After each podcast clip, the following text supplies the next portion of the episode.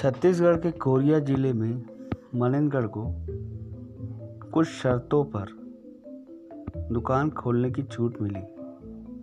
Chamber of commerce के अथक प्रयास से कलेक्टर और विधायक को पत्र के माध्यम से अवगत कराया गया। मध्यम वर्गीय परिवार जो छोटे व्यवसायी हैं, उन्हें दुकान खोलने की छूट प्राप्त हुई।